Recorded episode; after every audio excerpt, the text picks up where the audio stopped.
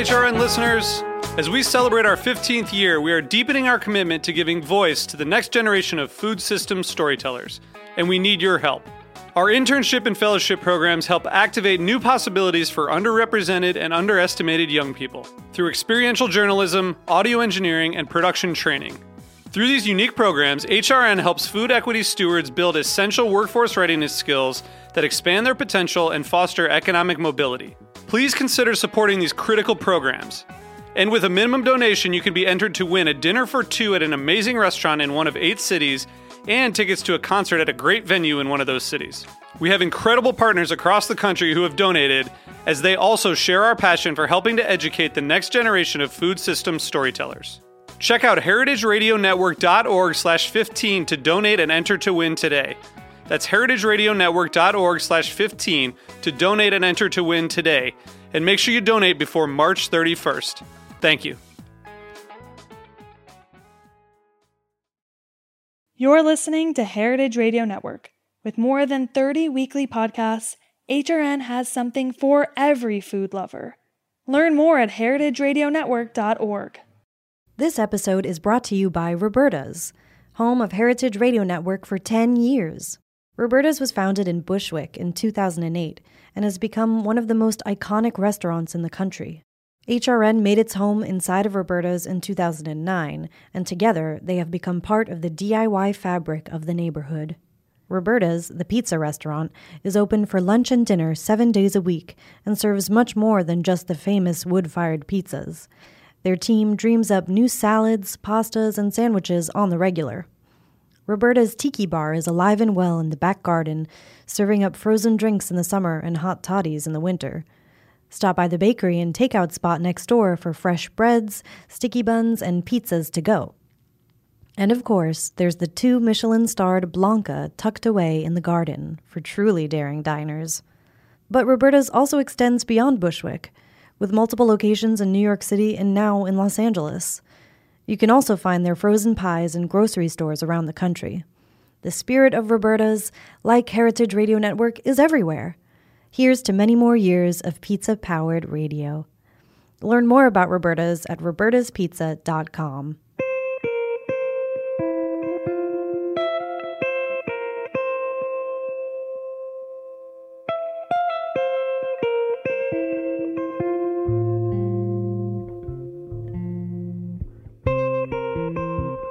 Okay, well, welcome to HRN on Tour. It's our first annual Catskills Field Day. I'm HRN's Executive Director, Caity Moseman Wadler, and today we are broadcasting from Bovina, New York. We are in the midst of a fun filled weekend featuring our mushroom foraging adventure with Erwin Karl of Catskill Fungi and uh, we also this morning had a hog butchery demo over at Brushland. We're heading back over there later tonight for dinner. There's still a few tickets left at heritageradionetwork.org slash catskills. Today, right at this very moment, we are sitting at the idyllic Putt Putt Van Winkle, where we are having a barbecue lunch by the smoke joint from Livingston Manor. We'll be back here tomorrow morning for a pancake breakfast with the wonderful Amy Halloran, who will be up next doing some interviews after me today. So you can listen to all of our interviews on our podcast, Heritage Radio Network on Tour. You can find it at heritageradionetwork.org or wherever you listen to podcasts.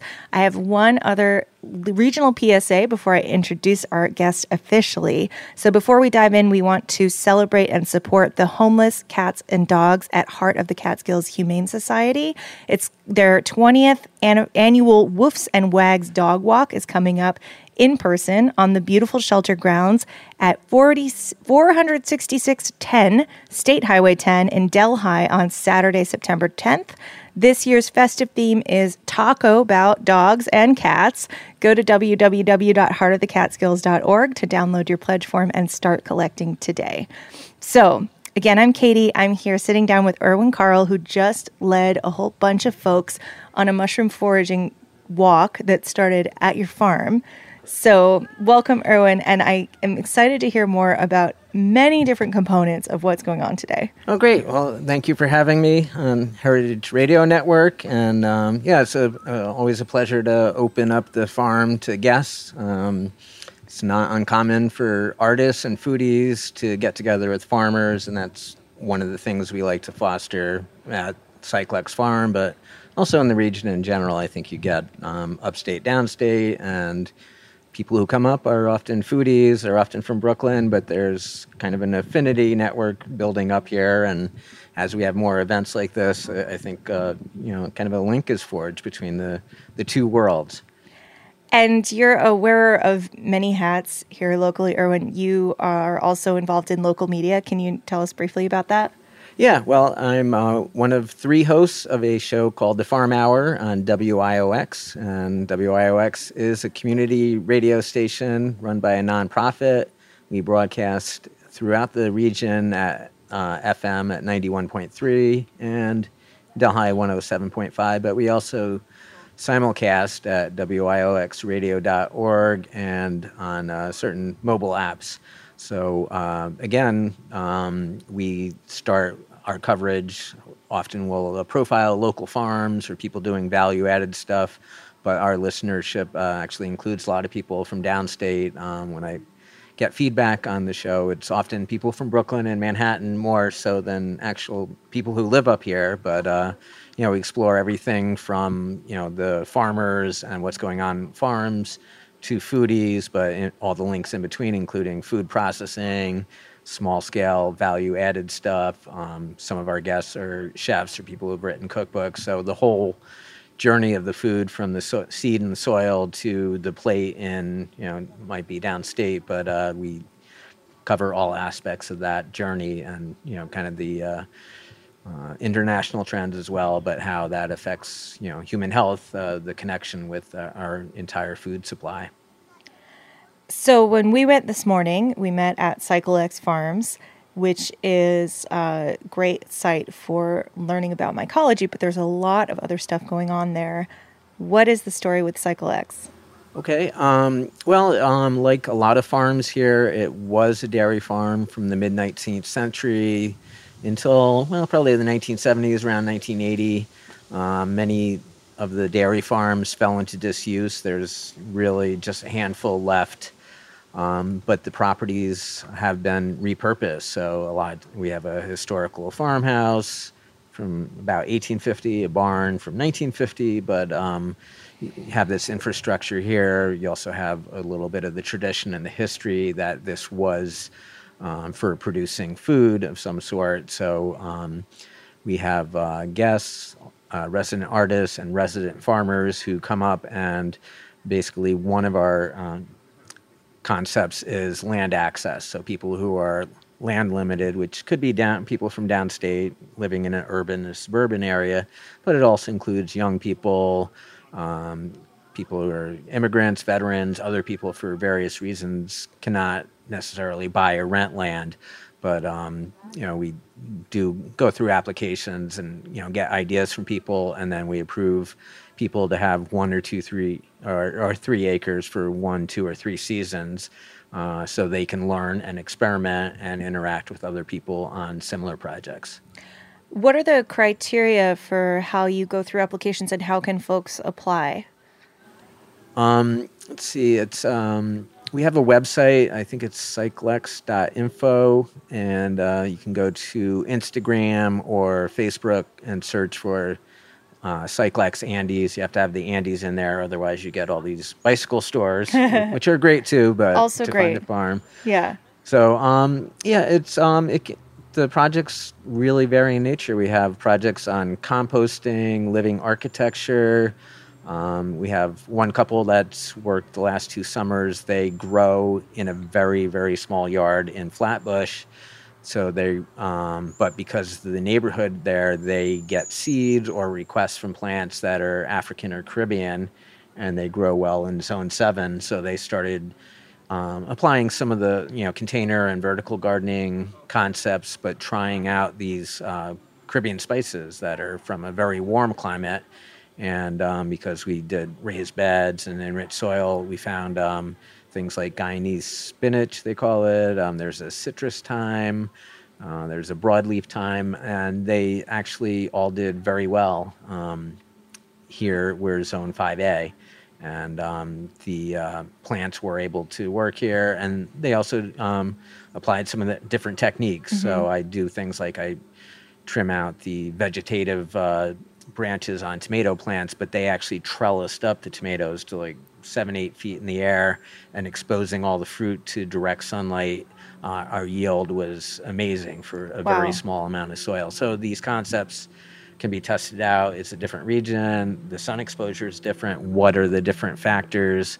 And you know, do the techniques have to be altered, or can you take some of these techniques that work in Zone Seven and use them up here? Right. And and just for anybody listening who might have heard Zone Five A and not necessarily known what that meant, I mean, this is a significantly colder climate even than Flatbush. Like, what's Brooklyn is probably do you know the zone? It's most of uh, seven. I think the city and Long Island is mostly zone seven. Yeah. Um, and that's based on the uh, average or the median temperatures at different times a year. So this is a much shorter growing season up here. Yeah, yeah, yeah. and it could we could get shut down. Uh, we're nearing September first, so I have had three nights of frost in a row in September. Last wow. year was the opposite. We had summer like weather September October, and we actually got an extra two months in our growing season. So it's different every year, but there's going to be six to eight months of winter, maybe.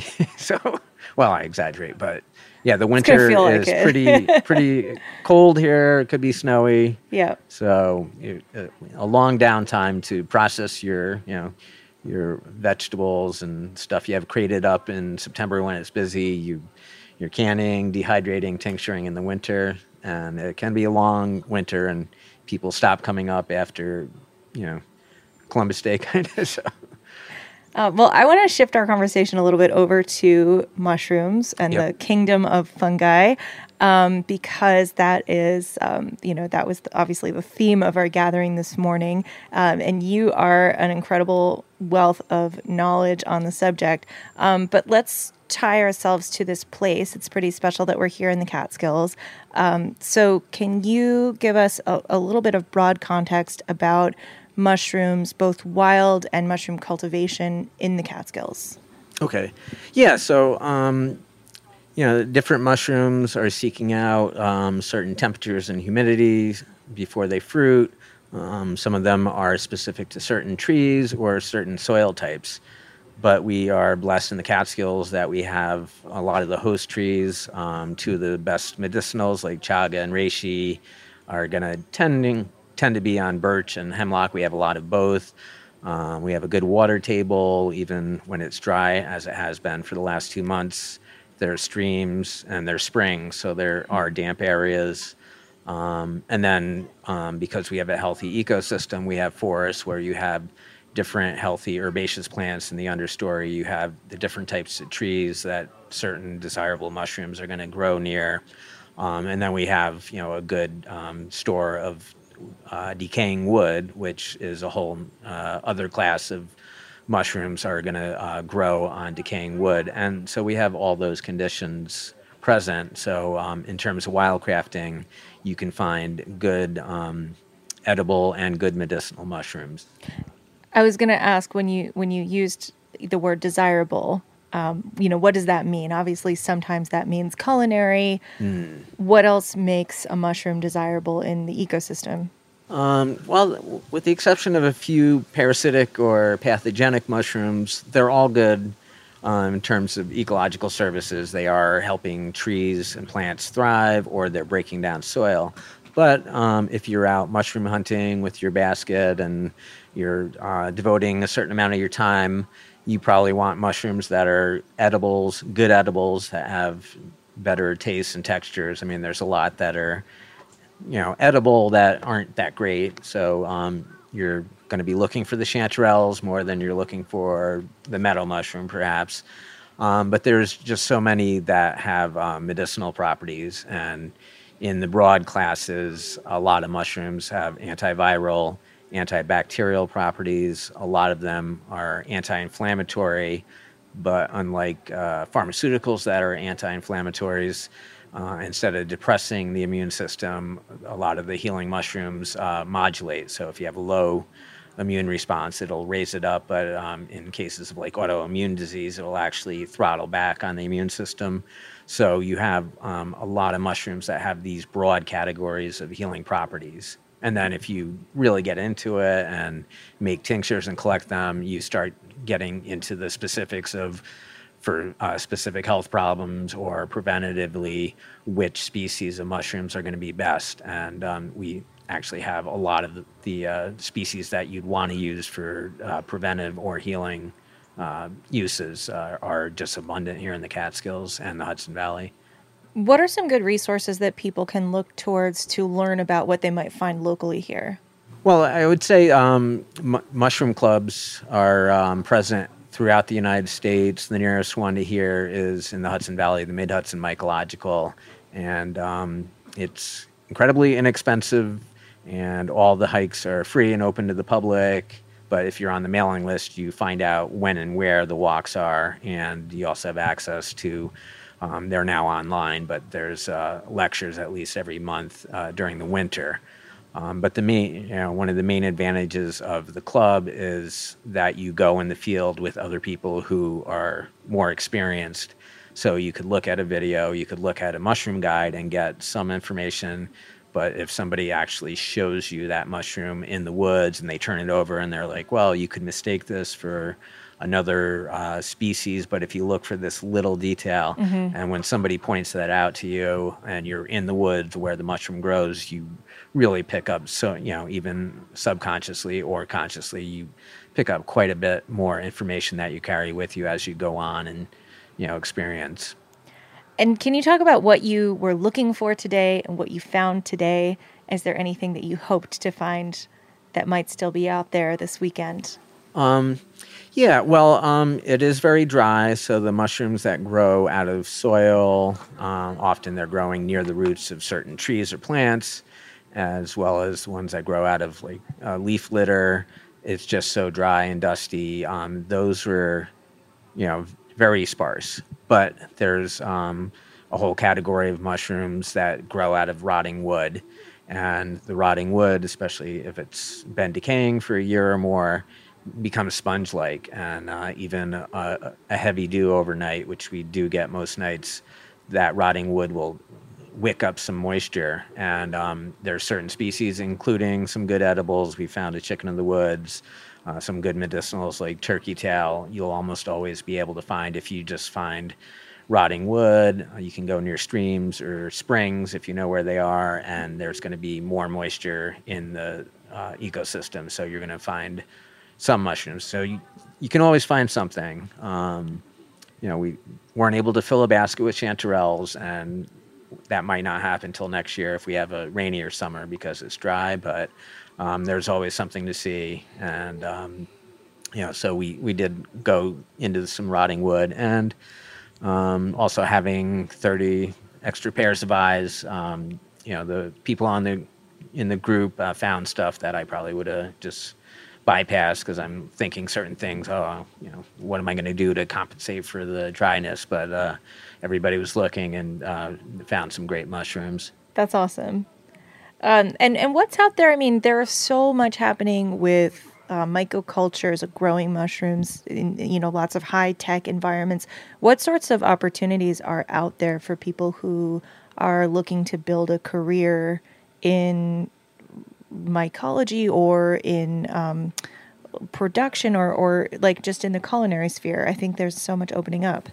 Yeah. Um, well, I mean, um, if if you're have some land and you're involved in farming, you can um, get really good mushrooms growing in low tech methods. So you can literally grow stropharia in wood chips, and you're not only getting incredible mushrooms that are delicious that a lot of people don't even know about, you're also creating soil. So if you're doing small scale farming, if you're trying to do permaculture and regenerative type farming, um, there's a lot of low tech ways you can get mushrooms growing on your property and also improve your soil tilth at the same time. The next step up is commercial farming for mushrooms. So um, if you have a medium sized farm with a woodlot, you can grow mushrooms in logs. So it's a little more work and you need a, uh, just a few uh, specialized tools but you can um, have enough mushrooms that if you're already going to a farmer's market, you can uh, harvest shiitakes, oysters, lion's mane um, off logs uh, someplace on your farm with, you know, without having to build any infrastructure. So the next step up is commercial, where you have an indoor grow operation. So you have a lot more requirements. So to grow indoors, you have to um, uh, sterilize a rich grow medium. It could be straw, a lot of times it's sawdust uh, or different grains. But um, because it's richer, you're more prone to contamination, so you have to do sterilization. And then you're also growing in an indoor space where you can sterilize the space. Um, you have non porous walls and ceilings, and you're also controlling temperature and humidity and even when they fruit out, sometimes you want a little indirect light uh, to hit those mushrooms. So um, people have done that locally out of garages or old barns, but um, it, there's a lot of companies that are getting quite large that are doing that on a large scale, like Smallholds in Brooklyn Navy mm-hmm. Yard. Mm-hmm. They're, they've expanded, I think, to Texas and California. They're, they might be one of the larger ones in the country. Um, but there's, uh, you know, probably closer to the markets if you're growing mushrooms in Brooklyn, you can deliver to restaurants more easily than you could if you built something in the Hudson Valley and had to drive to the city. So, um, you know, some of that work is um, there. There's some you know tedious work involved because you have to sterilize sawdust and put it in thousands of plastic bags and then seal them. Um, but you'll also be learning. So if you get involved in a commercial grow operation, you'll learn about the different species, what can go right, what can go wrong, and if they're growing around you, you're also probably able to take them home, cook with them, make tinctures if they're mm-hmm. medicinal, and um, so you're experiencing the mushrooms after having helped them grow. So there's kind of a whole synergy in the experience of growing and working with the mushrooms. I'm curious about you personally. Do you have a recollection? Like, what was the first, the first memory you have where you had an inkling that you might have a future career in mycology? Um, pretty late. Like most people, I um, learned almost nothing about fungi in high school science. Um, I was, uh, you know, with my family, I was doing livestock, produce, and then I was also gathering uh, plants in the forest uh, that were food and medicine for a lot of years. And so I was seeing mushrooms, but I wasn't really reaching out. But um, uh, about 10 or 12 years ago, I started trying to identify mushrooms and I found some of the medicinal ones, started making tinctures.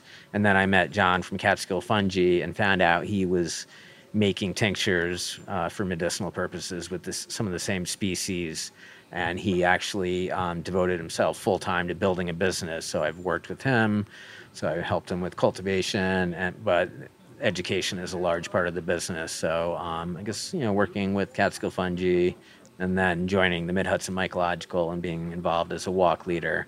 Um, and engaging other people and seeing like oh i can i'm qualified to lead a walk but half the people on the walk know more species so they're mm-hmm. you know teaching me stuff so it's uh, really kind of interacting with other people and interacting with the fungi. It's you know when those two things start happening, you're you know you go up the learning curve rapidly, and then you realize like wow, there's this fascinating world out there that's all around me, and I'm finally aware of it. Right. So it's you know takes a couple stages, but yeah, there's there is a a point where you're like, wow, this is you know just mind blowing that this there's so much going on around me that I'm finally aware of. Yeah.